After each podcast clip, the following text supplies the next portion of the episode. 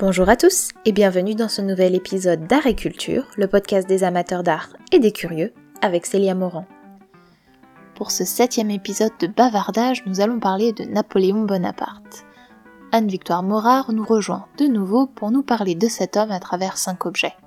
Au programme, des œuvres de David, une couronne, une allégorie pour le roi de Rome et la colonne Vendôme. Vous voulez en savoir plus? Installez-vous confortablement et laissez-vous guider par notre bavardage. Encore une fois, je m'excuse par avance pour les petits soucis de son rencontrés au cours de l'enregistrement. Mais que voulez-vous, ce sont les joies d'Internet. Je vous rappelle enfin que vous pouvez retrouver les photos des œuvres mentionnées dans cet épisode sur Instagram, sur la page Agriculture Podcast tout attaché, et sur le blog La Balançoire de Fragonard. Bonne écoute Bonjour Anne-Victoire, merci beaucoup d'être avec moi de nouveau sur Agriculture.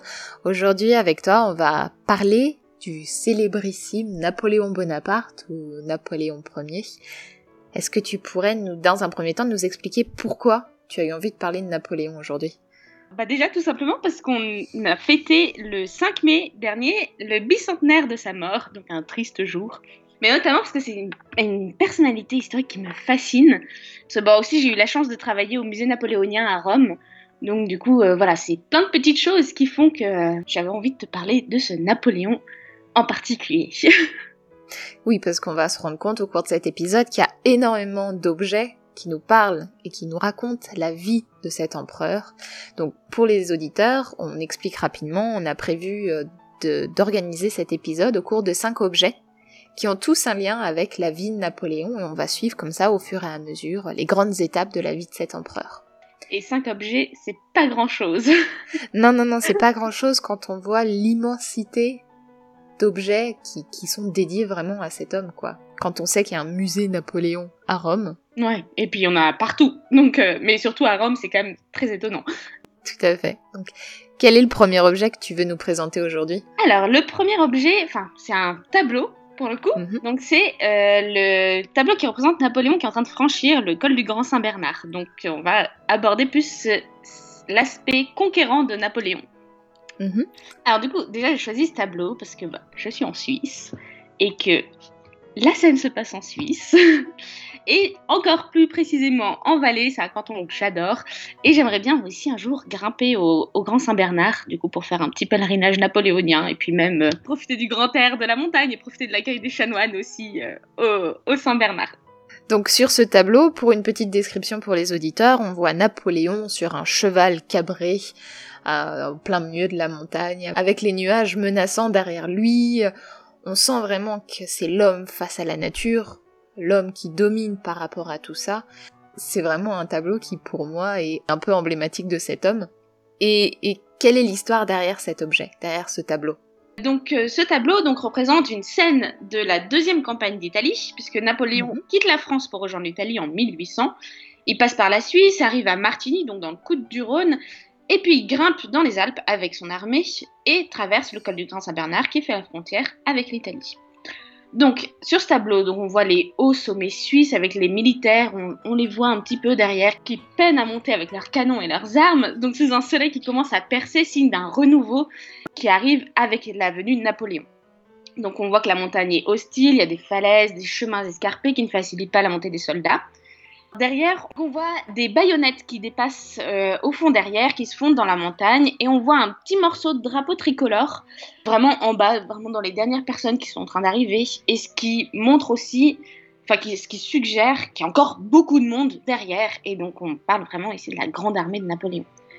Donc Napoléon est sur son cheval blanc, il semble monter super facilement euh, la montagne alors que euh, ces hommes sont en train de galérer, donc c'est un petit peu un tricheur, mais bon, on l'aime bien. Il est sous un vent qui met en valeur son manteau jaune. Euh, ça lui fait un peu comme une auréole, donc un peu avec cette image médiévale ou byzantine où on a de l'or en fait vraiment pour représenter la divinité, mhm. ou encore, enfin, et enfin, ce qui fait encore plus ressortir Napoléon, qui est donc sur un fond très nuageux aussi. Donc vraiment on a ce contraste là. Et d'ailleurs montrer autant de nuages, ça montre bien que donc David le peintre n'est jamais venu en Valais parce qu'en Valais il ne fait jamais moche. Il est toujours beau là-bas. Enfin c'est a quelques exceptions mais ça faut pas le dire. Très bien. Est-ce que Napoléon a vraiment passé le col de Saint-Bernard sur ce cheval À ton avis Ben. Et non. En fait, je te pose cette question parce que je pense au tableau où on voit justement ce Napoléon sur, euh, sur cette bourrique, sur cette âne, et où la grandeur de Napoléon est quand même un peu moins présente. Bah, c'est vrai que c'est quand même beaucoup moins prestigieux de monter à dos d'âne qu'à d'autres, enfin que sur un cheval blanc quand même, c'est beaucoup moins prestigieux. Et puis, enfin, mais notamment le, petit truc là où Napoléon aurait pu l'assumer, c'est que Jésus est bien rentré à Jérusalem à Dodane. Donc lui, il aurait pu faire la même chose, rentrer en Italie à Dodane, mais bon, il n'a pas voulu l'assumer. Il n'a pas autant pris pour le Christ que ça, même si parfois euh, il a un peu une image christique, mais bon, ça c'est autre chose encore. c'est une autre histoire, un autre podcast. Voilà. Est-ce que tu as autre chose à nous raconter sur ce tableau? Euh, bah oui, en effet, euh, ce qu'on peut regarder aussi en bas, il y a un petit détail qui est assez intéressant sur, euh, sur la pierre qui est juste au premier plan. On voit qu'il y a mhm. marqué Hannibal et Carolus Magnus, donc Charlemagne. Donc en fait, Napoléon veut se placer en tant qu'héritier de ses conquérants, de ces grandes figures militaires et qui ont joué un rôle important dans l'histoire. Les deux, enfin, donc soit Hannibal et Charlemagne, mais aussi donc maintenant Napoléon ont réussi l'exploit de la traversée des Alpes. Donc vraiment, voilà, Napoléon veut s'inscrire en fait vraiment dans l'histoire en cette, enfin, grâce à ce, à ce tableau. Donc en fait, c'est vraiment euh, voilà, la, propagande. Enfin, Napoléon était quand même assez maître de la propagande, donc c'est c'est assez drôle parce que c'est comme pour le, le tableau du, pont d'Arcole aussi où on voit Napoléon qui qui passe en premier sur le pont aussi. Enfin, ça compte. Enfin, c'est plusieurs tableaux qui qui contribuent à créer donc cette légende autour de Napoléon. Et en fait, euh, légende que Napoléon en fait va euh, créer lui-même en fait. Oui, c'était déjà si les réseaux sociaux avaient existé à cette époque, il aurait été très très fort dessus. Très très bon. Un génie même pour les réseaux sociaux. Après avoir parlé donc des campagnes d'Italie, quel est le second objet que tu aimerais nous présenter? Bah alors, je t'ai parlé donc il y a deux secondes de euh, Charlemagne. Bah du coup, on mhm. va parler de la couronne du sacre de Napoléon. Avec plaisir, oui. Qui en fait est une couronne qui a été fabriquée pour Napoléon, donc en 1804, mm. et que Napoléon fait appeler la couronne de Charlemagne. Pourquoi donc? Pourquoi donc? Bah notamment pour euh, continuer à s'inscrire dans cette histoire euh, millénaire, vraiment. Parce qu'en fait, avec la Révolution, donc euh, la monarchie est abolie, Louis XVI, Marie-Antoinette, tac, décapité et les joyaux de la couronne pour la plupart sont détruits. Et Napoléon décide, lorsqu'il devient empereur en 1804, de créer de nouveaux insignes impériaux dont la pièce maîtresse et la couronne impériale. Donc en fait, il s'inscrit à la suite des rois de France, sauf que bon, il n'y a plus les, symboles de la royauté, mais Napoléon, pour aussi quand même faire un peu une petite différence avec, avec les rois de France, donc va pas se faire sacrer à Reims, mais à Notre-Dame de Paris. Et chose encore mieux que Napoléon fait, c'est que lui a le droit à avoir le pape pour son sacre. Mais bon, le pape, euh, comme on, voit très bien sur le tableau de David, en fait, le pape est au fond, en fait, du cœur de la cathédrale Notre-Dame de Paris, et Napoléon se sacre tout seul avec la couronne. Donc voilà, donc en fait le pape était là pour la décoration. Oui, puis peut-être pour euh, apporter un peu de prestige en disant j'ai réussi à avoir le pape le jour de, de mon couronnement, quoi.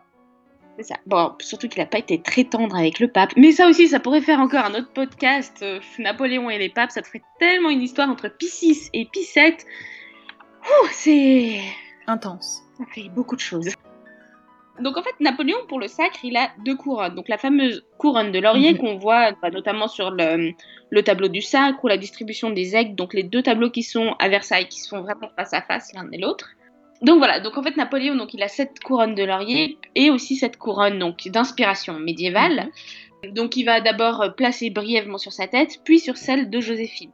Donc elle est composée de camées, de différentes, différents enfin reliefs, tout ça. Et au sommet, on trouve un globe surmonté d'une croix, donc le monde qui est chapeauté par euh, la religion chrétienne. La domination de la religion sur le globe? En fait, que la, religion prédomine sur, euh, sur le monde. Donc elle est de style médiéval. La couronne de Napoléon est une des rares couronnes en fait qui est euh, conservée aujourd'hui et pour ceux qui le veulent, elle est exposée au musée du Louvre. Personnellement, je la trouve pas très très jolie cette couronne. Oui, je trouve que la couronne de laurier est beaucoup plus belle. Mm, mm. Non, c'est, oh, je pense que c'est cette accumulation de camées. Quand on, quand on pense aux couronnes royales, en tout cas quand on voit des couronnes de nos jours, elles ont forcément des diamants, elles brillent, elles ont. Alors là, forcément, il y a de l'or, on a, on a du velours rouge. Il y a quand même cet aspect un peu précieux, mais c'est vrai que ces camées, ça fait un peu fade. Oui, c'est quand même. euh, ça fait tristouner. Mais après, le camé aussi, c'est quand même quelque chose qui nous vient de l'Antiquité aussi. Donc on a vraiment aussi ce lien, enfin, cette volonté de Napoléon aussi de s'inscrire dans, dans la lignée en fait des, des empereurs romains aussi. Et est-ce que ces camées proviennent de l'époque antique ou est-ce que ce sont des, des camées qui ont été faits uniquement pour la couronne? Alors ça, je saurais pas te dire, je t'avoue. Parce que, enfin, quand on voit sur la photo que tu m'as transmise, euh, celui qui est au centre, on a vraiment l'impression que c'est un camé d'un empereur romain qui nous vient directement de l'Antiquité, quoi. Il y en a certains où on a l'impression qu'ils sont peut-être abîmés. Alors, je l'ai jamais vu en vrai, donc je peux pas, hum, je pourrais pas te dire. Mais c'est vrai qu'il y a certains éléments. Après, c'est possible qu'il y ait un mélange, qui est peut-être des, an- des antiques et des, euh, des copies d'antiques. Mais, euh, mais en- après, comme ça, je pourrais pas tellement te dire. On fera quelques recherches et si jamais on trouve quelque chose, je le mettrai dans les, dans les informations du podcast. Ça marche, super. Comme ça. Parce que c'est vrai, sinon si c'était des camés qui avaient été faits pour la couronne, on pourrait imaginer Napoléon qui place des membres de sa famille pour vraiment Voilà. euh, présenter la famille, quoi. C'est ça.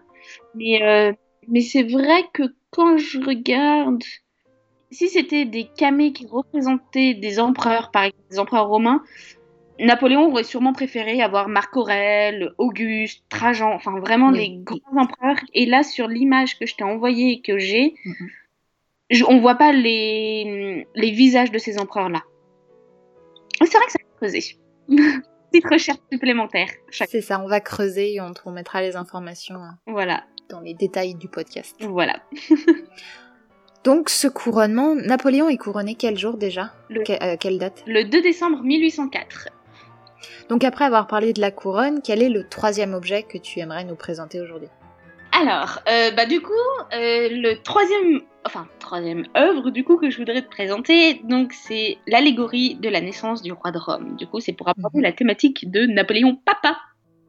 Ah, c'est vrai qu'on en parle très peu. Ben oui, on n'en parle pas tellement, alors que pourtant, voilà, c'est c'est quand même assez important. Enfin, ça a quand même joué euh, un grand rôle dans la vie de Napoléon et surtout de Joséphine. Enfin, voilà. c'est bon. Du coup, Joséphine, tu la connais, donc c'est Joséphine de Beauharnais, qui a eu deux enfants, donc avec Alexandre de Beauharnais, donc Hortense et Eugène. Mhm. Napoléon va adopter donc les, les deux enfants de Joséphine, puisque en fait pendant la, la terreur, Alexandre de Beauharnais, même destin avec Louis XVI et Marie-Antoinette, passage à la guillotine. Donc voilà, donc Joséphine est veuve et elle va épouser Napoléon. Mais sauf que bon, bah, Joséphine, euh, l'âge avançant, Napoléon se rend compte que bah, c'est compliqué d'avoir des enfants. Donc au début, il pensait que c'était le problème venait de lui.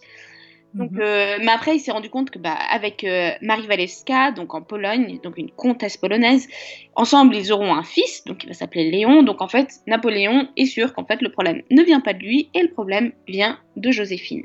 Mais sauf que Napoléon est quand même fou amoureux de Joséphine, il veut pas, il veut pas s'en défaire. Bon, après, c'est un peu l'amour, euh, l'amour vache parce que bon, l'un et l'autre s'entretrompent.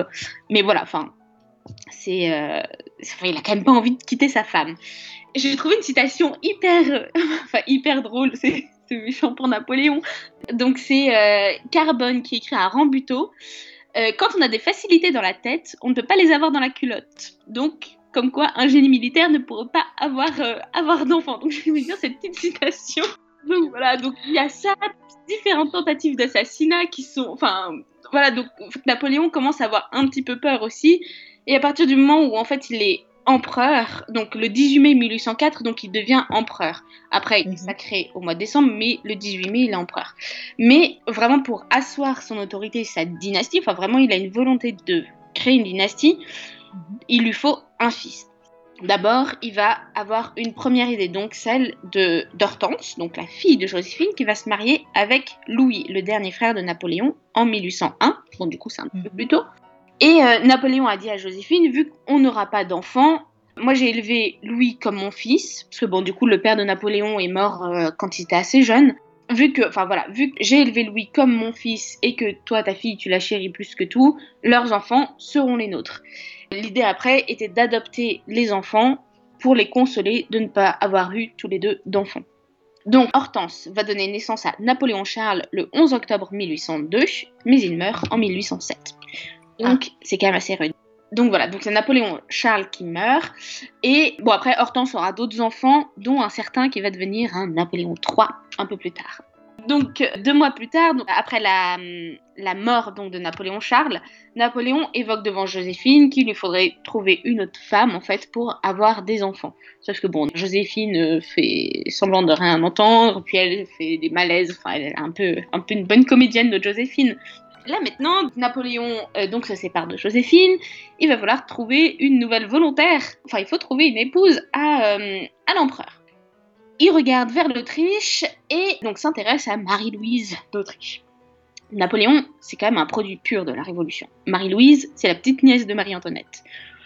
Donc, elle est pas forcément très chaude pour aller se marier avec, euh, bah, voilà, quelqu'un qui, euh, qui, prend place, à, enfin qui, qui, se place à la suite de la Révolution, même si c'est pas Napoléon qui a mis euh, Marie-Antoinette sur euh, à l'échafaud. Mais voilà, enfin voilà, dans, dans, dans sa tête, c'est quand même quand même un peu dur. Quoi. Napoléon et Marie-Louise se marient en 1810 et en mars 1811, elle donne naissance à Napoléon François Joseph Charles, alias Napoléon II, le roi de Rome. Le fameux. Celui qu'on a sur l'image que je t'ai envoyée.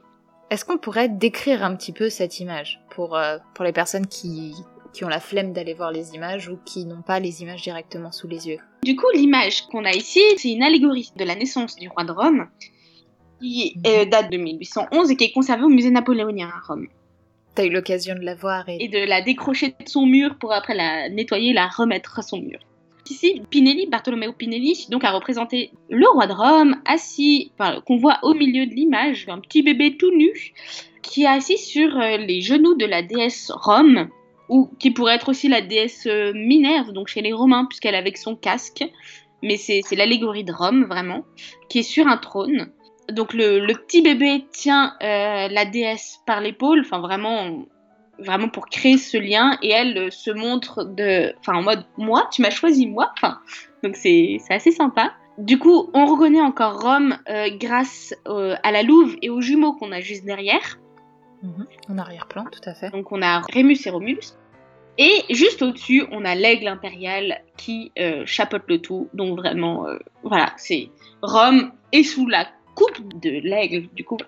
Et donc ce petit Napoléon 2, ce petit roi de Rome, est aussi appelé l'aiglon, le, le, petit de l'aigle. En lien avec l'aigle qui se trouve au-dessus et qui couve de ses ailes voilà, la scène tout à qui fait. se passe en dessous.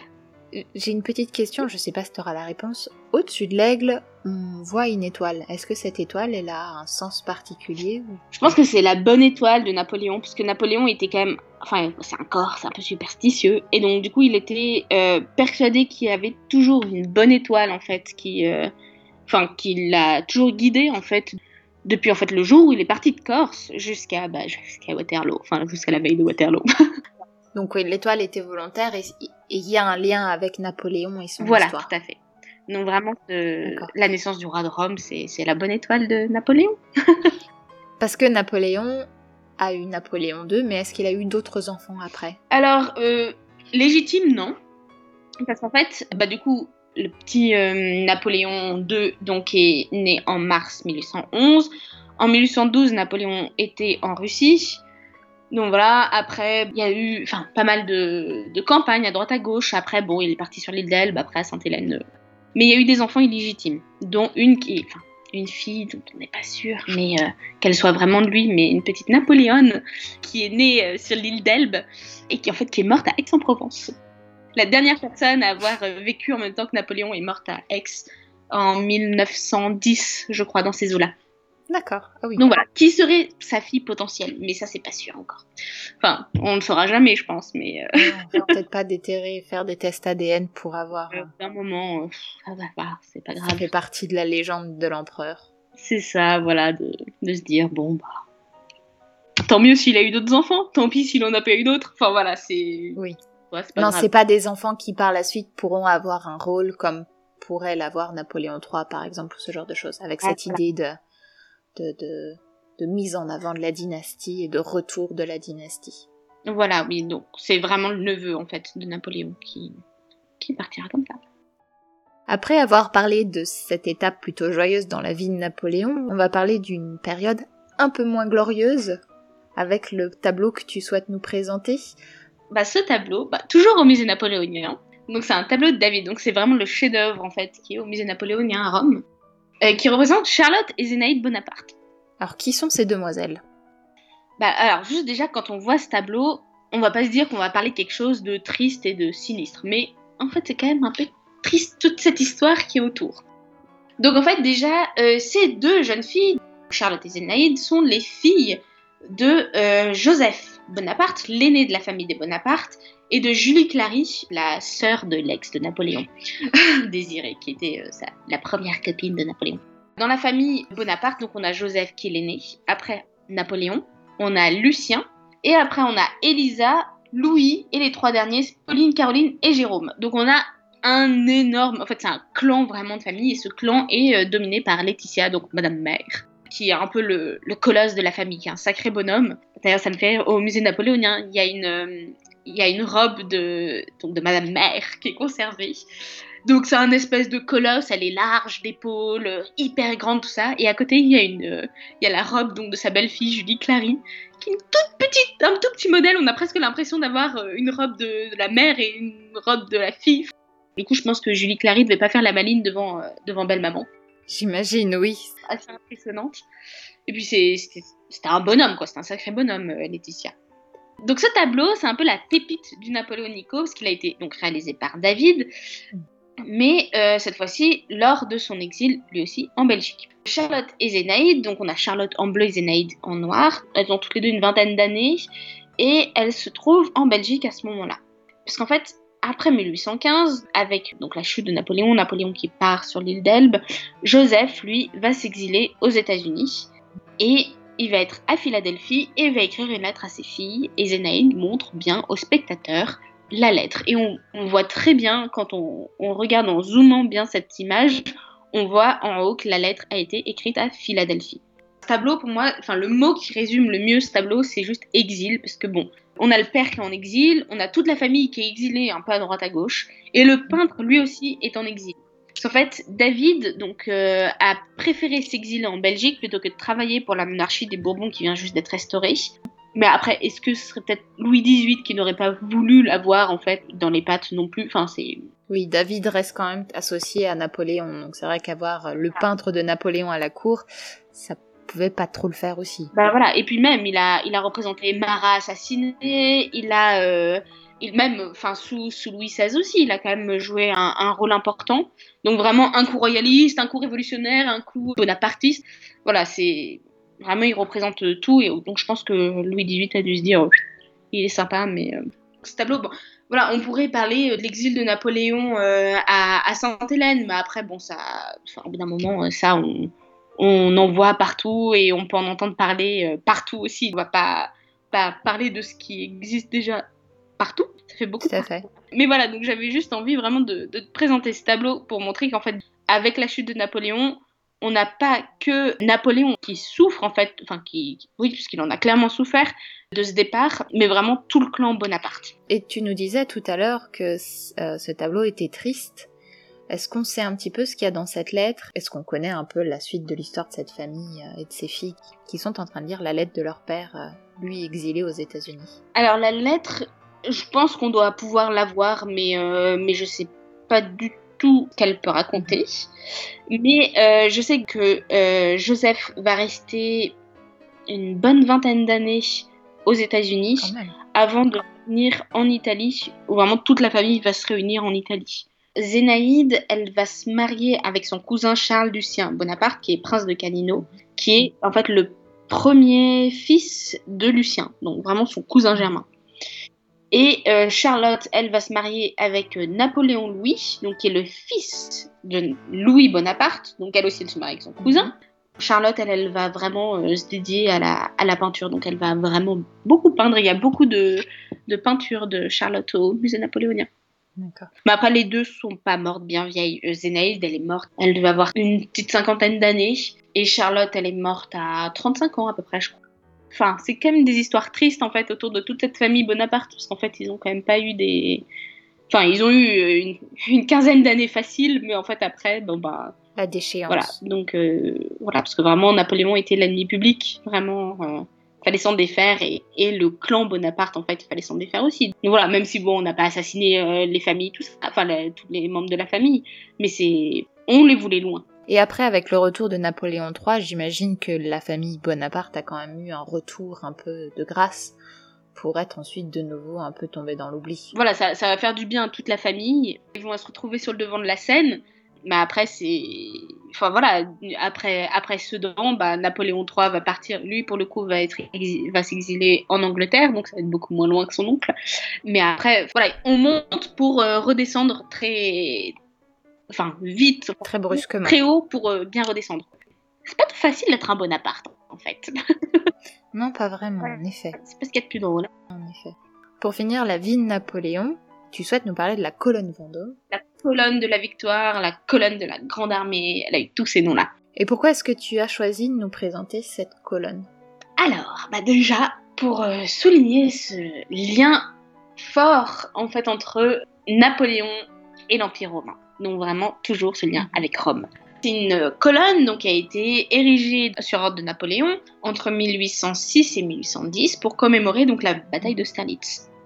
Elle a été détruite sous la commune en 1871 avant d'être reconstruite sous sa forme actuelle. Donc elle a eu une, histoire un peu mouvementée. Et depuis le 31 mars 92, elle est classée comme monument historique. En fait, au début du 19e siècle, un arrêté prévoit la construction d'une colonne dans chaque chef-lieu de département dédié aux braves, donc à tous ces hommes qui ont aidé Napoléon en fait à gagner toutes ses victoires. Du coup, en 1810, on a une colonne qui nous fait plus de 40 mètres de haut, sur quasiment 4 mètres de circonférence, ah, Quand même. qui représente en fait un, une frise unique en fait qui, qui s'enroule sur tout le fût de la colonne, qui mesure au total 220 mètres de long qui est clairement inspirée de la colonne Trajane à Rome. Donc la colonne Trajane, elle, elle est en marbre. La colonne Vendôme, elle, elle est en bronze. On retrouve même certains motifs en fait vraiment empruntés à la colonne euh, Trajane. Et en fait vraiment on a juste changé euh, le, le style en fait de l'époque. Donc la colonne Trajane, elle, elle euh, représente donc les victoires de Trajan donc sur les Daces, alors que là Napoléon décide de représenter notamment cette bataille d'Austerlitz. Mais du coup en 1814, donc on a la chute de l'empire et la statue de Napoléon qui est au sommet est déboulonnée et on remplace, euh, on le remplace par un drapeau blanc avec une fleur de lys qui est le symbole de la royauté qui est tout juste restauré. En 1814 on a Louis-Philippe qui demande à remettre la statue de Napoléon. Et cette fois-ci, enfin, qui le fait représenter en petit caporal, en fait, euh, non pas en, en empereur. En empereur. Et euh, notamment, en fait, Louis-Philippe, il a, en fait, il a quand même envie de se mettre les bonapartistes en fait dans la poche parce que c'est également lui qui fait revenir les cendres de Napoléon de Sainte-Hélène et donc il va faire placer le corps de Napoléon aux Invalides. D'accord, oui, donc, vraiment un lien, mais remettre en avant. Euh, Napoléon en France, quoi. Voilà. Bah, en fait, euh, ouais, célébrer en fait l'histoire qu'on a, contrairement à ce que certaines personnes ne veulent pas faire aujourd'hui. On ne veut pas forcément célébrer Napoléon pour certaines choses qu'il a pu faire, mais juste il faut se remettre dans les conditions d'un début du 19e siècle. Voilà, donc on a Louis-Philippe, puis ensuite on a Napoléon III, donc sous le Second Empire, qui fait réinstaller une statue, enfin de la copie de la statue initiale, au sommet de la statue. Donc vraiment Napoléon en grand chef de guerre. Après arrive en 1871 la Commune de Paris. On a les symboles du pouvoir et de l'impérialisme qui sont très mal vus et on va détruire le monument. Et qu'est-ce que la personne qui va euh, proposer la, démolition de la colonne Vendôme? Est-ce que tu le sais par hasard Non, j'en ai aucune idée. Fichtre, c'est Gustave Courbet. Parce qu'il est président de la Fédération des artistes de Paris. Et donc, il va décréter qu'il faut en fait démolir la colonne Vendôme. Et cette destruction, est-ce que c'est, ça n'a pas un lien aussi avec le besoin que peuvent avoir certains, enfin, que peuvent avoir les militaires, tout ça, pour récupérer euh, du, bronze, pour euh, faire des canons, faire des boulets ou ce genre de choses? Oui, ah ça c'est clair. Bon, je, je, je pense, enfin, il y a de grandes chances qu'ils aient euh, récupéré le bronze pour, euh, pour en faire au moins des boulets, je pense, pour, euh, pour la commune. Enfin, grande ambiance. Je sais qu'ils avaient fait d'ailleurs au siège de Toulon, ils avaient fait fondre des cloches, même les tuyaux d'orgue y passaient aussi. Enfin, c'était. Ouais, on récupère tout ce qu'il y a pour pouvoir réussir à attaquer et à défendre ce pourquoi ils se battaient. Ouais, et d'ailleurs, petite, petite note amusante, l'orgue de Saint-Maximin dans le Var est quand même un des chefs-d'œuvre, des... enfin, c'est vraiment un orgue extraordinaire. Et en fait, euh, Lucien, donc le frère, donc le troisième de la fratrie Bonaparte, ne voulait pas que cet orgue soit fondu, enfin que les tuyaux de cet orgue soient fondus. Donc du coup, il a joué la Marseillaise sur cet orgue. Et vu qu'après, il, a, il était considéré comme un peu sacré pour la France, donc du coup, il n'a pas été fondu. Donc il fait partie des rares orgues du coin à ne pas avoir été fondu pour, euh, pour le, le siège de Toulon. Bref. Parenthèse refermée. Mais en lien avec Napoléon, donc ça va. Une parenthèse en lien avec le sujet. Voilà. donc du coup, la colonne est abattue le 16 mai 71, 1871. Mhm. Et la destruction était en fait initialement prévue pour le 5 mai, mais elle a été repoussée. Et la colonne est détruite assez facilement. Il y a pas mal de photos même de la destruction de, de la colonne. Ah ouais? Ouais, il y a donc c'est assez assez enfin c'est ça qui est chouette en fait avec cette époque, c'est qu'on on a quelques photos, mais vraiment en fait qui qui parlent en fait vraiment bien et qui témoignent en fait bien plutôt que l'abondance de photos et on sait jamais quoi choisir. Là, on a quelques exemples et euh, ouais, des photos qui illustrent parfaitement l'instant T quoi. On comprend, on comprend la violence, on comprend la tension qu'il pouvait y avoir euh, lors d'une lors de la destruction d'une telle colonne quoi. Ouais. Après la Commune, donc en 1873, le président MacMahon décide de faire reconstruire la colonne. Et à ton avis, qu'est-ce qui va payer la reconstruction? Gustave Courbet?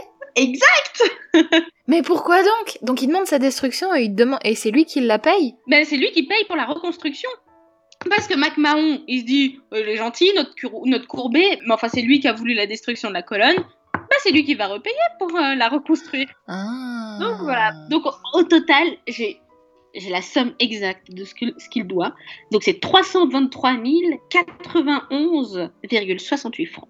Waouh ah ouais, quand même. Il y a eu un devis très précis qui a été établi et Courbet devait payer 10 000 francs pendant 33 ans pour rembourser. Mais le petit filou, tu sais ce qu'il a fait? Il a préféré mourir avant de payer la première traite. Donc voilà, c'est fou ce que les gens peuvent faire pour éviter de payer leurs dettes quand même. Hein. non mais il, a, il s'est pas suicidé, si? Non, il s'est pas suicidé, mais bon. Oui, il est décédé avant de pouvoir rembourser. Euh. Voilà. Mais donc la la colonne a été reconstruite et j'imagine que c'est euh, les Français avec leurs impôts qui ont payé la reconstruction. Voilà, je, pense que du coup ça a fini comme ça. Après, on se trouve aussi dans des périodes où le bonapartisme était quand même aussi très présent, donc c'est possible qu'ils se soient regroupés et qu'ils aient pu payer euh, pour mhm. cette reconstruction. Donc avec ces cinq objets, on a vraiment fait un tour rapide de la vie de Napoléon avec les étapes les plus importantes de sa vie. Est-ce que tu aurais euh, un mot de la fin pour cet épisode? Un petit mot de la fin. Alors, bah, Chateaubriand, notamment, qui n'aimait vraiment pas Napoléon, a dit, enfin, je sais plus à quelle occasion, mais il a dit que donc Napoléon vivant a marqué le monde et que mort il le possède. Donc vraiment, c'est de son, enfin, vraiment aujourd'hui on en parle presque plus que quand il était encore vivant. C'est impressionnant. C'est ce que je te disais tout à l'heure. En fait, il se résume pas à certaines choses négatives ou positives, parce que bah, voilà, il y en a qui l'aiment pas et d'autres qui l'adorent. Mais par exemple, quand on voit en ce moment, du coup, à l'occasion du bicentenaire, on voyait que beaucoup de personnes le critiquaient pour notamment avoir rétabli l'esclavage. Et du coup, qui, refusent donc de célébrer le bicentenaire, mais sauf qu'en fait, bah, célébrer le bicentenaire de la mort de Napoléon, c'est célébrer l'histoire et notre histoire, en fait, vraiment. Et bah, même s'il a fait certaines choses qui sont clairement critiquables, bah, il faut quand même le reconnaître, ça reste un grand homme de notre histoire. Il faut peser le pour et le contre et se remettre dans, dans la façon de penser. Oui, dans le contexte aussi. Enfin, Napoléon est quand même le premier à l'avoir aboli pour ensuite le remettre. Ben voilà. aussi.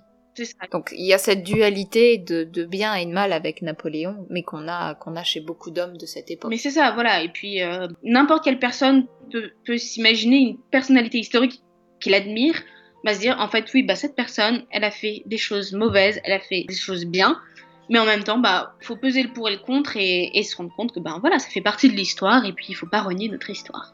Et sur ces belles paroles, on va terminer cet échange. Merci beaucoup Anne-Victoire d'avoir une fois encore partagé tes connaissances avec nous. Toujours un plaisir. Merci beaucoup. Et à bientôt. Et à tout bientôt. J'espère que cet épisode vous aura appris plein de nouvelles choses sur la vie de Napoléon Bonaparte à travers ces quelques objets. Merci encore à Anne Victoire pour cet échange passionné et cette approche un peu différente sur la vie de Napoléon. N'hésitez pas à vous abonner à Agriculture sur votre plateforme d'écoute préférée pour ne rater aucune sortie et à me suivre sur Instagram sous le pseudo Agriculture Podcast tout attaché ou Facebook sur La Balançoire de Fragonard pour des posts quotidiens sur divers thèmes artistiques, culturels et surtout les annonces des prochains podcasts. A bientôt pour de nouvelles découvertes